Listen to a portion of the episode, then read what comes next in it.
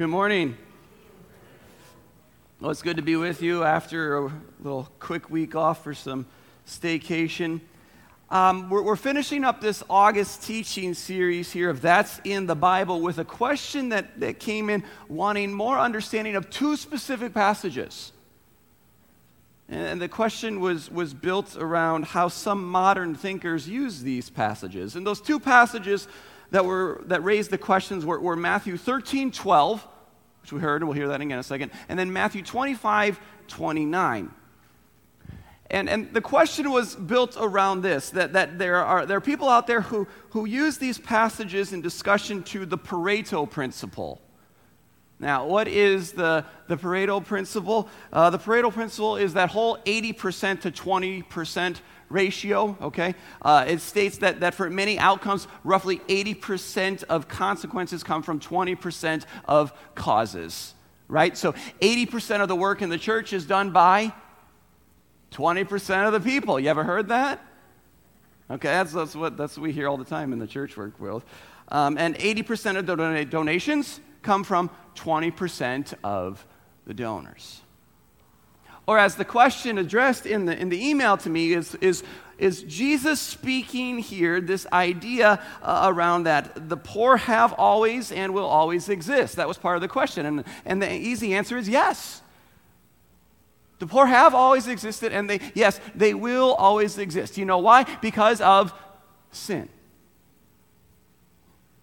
Be, because of sin, there will always be poor, there will always be income disparity. But these verses themselves do not teach the Pareto principle. These verses teach us a powerful message, though. So we're going to start in Matthew 13 12. And if you were just to open up your Bible and, and you were to read this verse, your translation may read this way For to the one who has more will be given, and he will have an abundance. But from the one who has not, even what he has will be taken away. Now, some would and do use this as an argument for the Pareto principle. But the problem is, this does not fit in with the context of what Jesus is speaking about. This is a classic example of what we call proof texting. You find a verse of Scripture and you stick it in, and then you explain it however you want to make it work. But you can't do that. We have to allow Scripture to interpret Scripture. We have to allow this verse to be read in conjunction with the rest of the verses around it so we can gain a greater understanding of what Jesus is saying. So when you go back to the start of chapter 13 in this text, we see Jesus teaching using parables. And this is the parable of the sower. The parable of the sower has absolutely nothing to do about money. And it has everything to do with sowing the seed, spreading the good news, sharing the gospel of Jesus Christ. So, Jesus has just finished sharing that the seed that is sown sometimes falls on different types of soil, right? So, so the truth of, of his word will not necessarily take root or make deep roots in all people. Some it will, others it won't. So, so now that we understand the context of what Jesus is, is speaking to, we come to verse 12. But before we get to verse 12, we got to look back at verse 10. So I want to read this for us again here. Matthew 13, beginning with verse 10. It says this. Then the disciples came and said to him, Why do you speak to them in parables? And he answered them, To you it has been given to know the secrets of the kingdom of heaven, but to them it has not been given. For to the one who has, more will be given, and he will have an abundance. But from those who has not, even what he has will be taken away. And then he goes on to say, This is why I speak to them in parables. So, so Jesus, uh, excuse me, so the disciples are asking why Jesus speaks in parable. And he says to the disciples, to his students, right? To you has been given the secrets of the kingdom, but to them it has not been given. So, so what does this mean? We, we need to understand Jesus' words here. What Jesus is doing is he's stressing that when anyone gets Jesus, let's put that in quotation, when anyone gets Jesus, that is, they begin to believe in him and to, to follow him as his disciple, this only happens because of the work of the Father. The disciples have seen, they have heard, they now have believed in Jesus, and so they are blessed. Blessed with what? The secrets of the kingdom of heaven. It's nothing to do with money. This is all about the secrets of the kingdom in heaven. But those who don't want it, and those who these blessings don't take root, they don't know. And verse 12, for to the one who has, more will be given, and he will have an abundance. But from the one who has not, even what he has will be taken away. Jesus is saying, friends, here, those who have listened to the teachings, those who have come to believe, guess what will be given? More understanding. More understanding of what God has done for them. They will have an abundance of knowledge. Not to hold on to, no, they will have an abundance of knowledge that, that God blesses them with to do what? To share, to, to take with them. But to those who will not listen, those who are not willing to listen, to those who do not believe, what little understanding they have will be what? Be lost. It will be lost. Those who oppose Jesus would lose what little knowledge they have of his blessings without God revealing to the disciples, without the Holy Spirit working in our hearts and revealing who Jesus is to us, things go from bad to worse.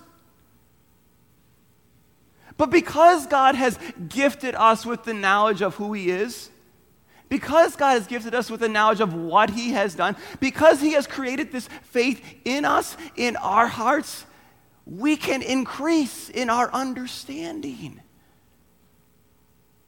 and our fruitfulness for the sake of Jesus. So, the one who has understanding, by the work of the Holy Spirit, more understanding will be given. They will grow in their faith. And they'll have the chance to use it, to put it into action for Jesus' sake. Those who reject Jesus, those who reject his gospel truth, the hardness of their hearts drives away even the little understanding that they have. That, that's, that's what that verse is really about. But now, this, this text allows me to somehow try to connect these two because. Um, they said both Matthew 13, 12, the question was Matthew 13, 12, and Matthew 25, 29 somehow uh, are this, this Pareto principle. So this is where my, my, my work got really hard, trying to connect these two together. But, but now that we understand a little bit more that, that Matthew 13, 12 is talking about faith, the abundance of faith that, that God has given to us, I think we can move into Matthew 25. Okay? So Matthew 25, verse 29. Matthew 25, verse 29 says this For to everyone who has will more be given, and he will have an abundance. But from the one who has not, even what he has will be taken away. Now we are talking about money. All right? Now, now, now, there is money being talked about here. But once again, we have Jesus teaching in parables. This parable comes near the end of his life. All right, so, so Jesus is teaching about the end days, the, the final days, and the importance of using everything entrusted to us in such a way that it benefits God's kingdom. That's what this whole parable is about. But how is this possible? How is it possible for, for us as disciples of today to use everything that God gifts us with to the benefit of His kingdom? It's only through the growth of God's word. Where? In our hearts. Right? Where the seed takes root and it grows deeper and deeper. So let's understand this in conjunction with um, this parable here.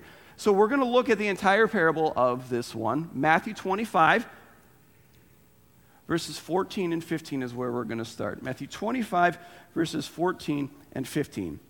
Jesus says, For it will be like a man going on a journey who called his servants and entrusted to them his property. To one he gave five talents, to another two, to another one, each according to his ability. Then he went away. As Haley said, uh, talents here is referring to money. This is referring to, to, to, to money here. It's a monetary unit. Now, a, a talent is not a small amount of money. A denarius equals one day's wage. Okay? A silver talent was worth 7,300 denarii. So 7,300 days of work is what one talent was equal. And if it was a golden talent, it was worth 30 times more than that. So we're talking about some sizable amounts of money entrusted to these servants. To one he gave five, another two, and the other he gave one based on their ability. So that just says each of these servants brings different gifts and abilities to the table, each gifted by God in unique ways. And so he blesses his people with his money, right? Let's sit there a, a, a bit. The master gives what is his. He gives what is his to his servants and he entrusts them to use it wisely until he comes back. Jesus is the master, friends. Jesus is the master in this parable, and we are his servants. We are, we are his disciples, entrusted with his talents, with his monies. That's right, it's not our money, it's God's. It's God's that He has entrusted to us for a very small amount of time in the grander scheme of time. God is asking us to manage what He gives us. He is trusting us. He is trusting us that, that we will use it in such a way that it will benefit who? Him and His kingdom. So now, here, Jesus shows us how this plays out in the parable. But, but before we get there, we got to remind ourselves of on something. Many people have been blessed, and they've been blessed by God greater than other people have been blessed by God. That doesn't mean those who don't have as many blessings from God are, are less loved by God. Okay? That, that's just not true. We're all loved by God the same. They just don't have the same amount of talents, the same amount of monies that God has given to many others. So then, what does that mean for, for those who have been blessed with more? Well, here again, we see a connection back to Matthew 13, right? Where, where, we see the, the Holy Spirit at work in the seed that was sown. And as it goes into the ground, as it digs deeper into the heart, faith grows.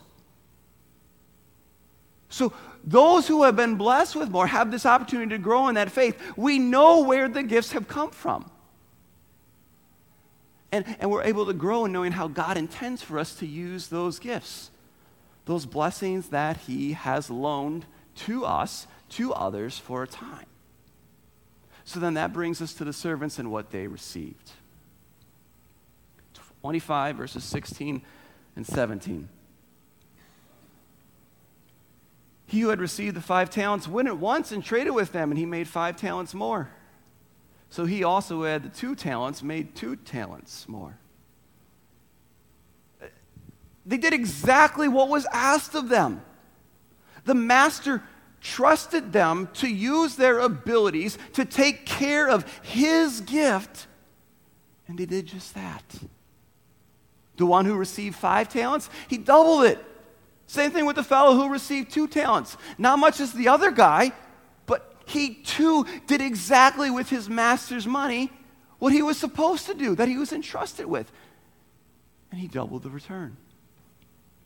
But then in verse 18, we see the third servant blessed with one talent. Understand that. He is blessed with one talent. What did he do? Buried it. He stuck it in the ground and learned a lesson. Money doesn't grow into trees. No, oh, kidding aside, he, he buried it. He didn't want to lose it, so he didn't put any sort of productive use to it for the master. He didn't use what the master gave him wisely. So, how did that play out for everybody? And this is where the parable gets really good and, and very interesting. We see how this worked out for all the servants when the master now returns home from his long journey, right? This is about Jesus coming back. Remember, this is Jesus' final days. Jesus coming back again. So we pick it up there in verse 19, Matthew 25, verse 19. It says this Now, after a long time, the master of those servants came and settled accounts with them. And he who had received the five talents came forward, bringing five talents more, saying, Master, you delivered me to me five talents. Here, I have made five talents more. His master said to him, Well done, good and faithful servant. You have been faithful over a little, I will set you over much enter into the joy of your master. And he also, who had the two talents, came forward saying, Master, you delivered to me two talents. Here I have made two talents more. His master said to him, Well done, good and faithful servant. You have been faithful over a little, I will set you over much. Enter into the joy of your master master is, is back and he, he wants a report on, on how each of the servants did with what was entrusted to them. So, those first two servants, they joyfully report back that, that they have doubled what they received. The one went from five to ten, the other from two to four. Awesome. Well done, good and faithful servants. You've been faithful over, over a little, so I will set you over much. They didn't try to take any for themselves. Notice that. They didn't try to take any for themselves. They joyfully turned it all back over to the master who rewarded them with more. They both received more to manage. Friends, here we see a most generous and gracious master. It was His grace, His generosity in the first place that He gave anything to these servants to begin with. And now, in His generosity, He's set them both over what? More. He blessed them with more. And that's not even the best part. We in America think that's the best part. But that's not the best part. The master said there to them, Enter into the joy of your master. Wow. What a, what a privilege for these servants to not only have the, the ability to, to be over so much, but more so to be set in the presence of their Lord. There is no jealousy seen here between 10 and 5 or 10 and 4. Same rewards for both of them. Same grace, same generosity, same blessing of being in the presence of their master.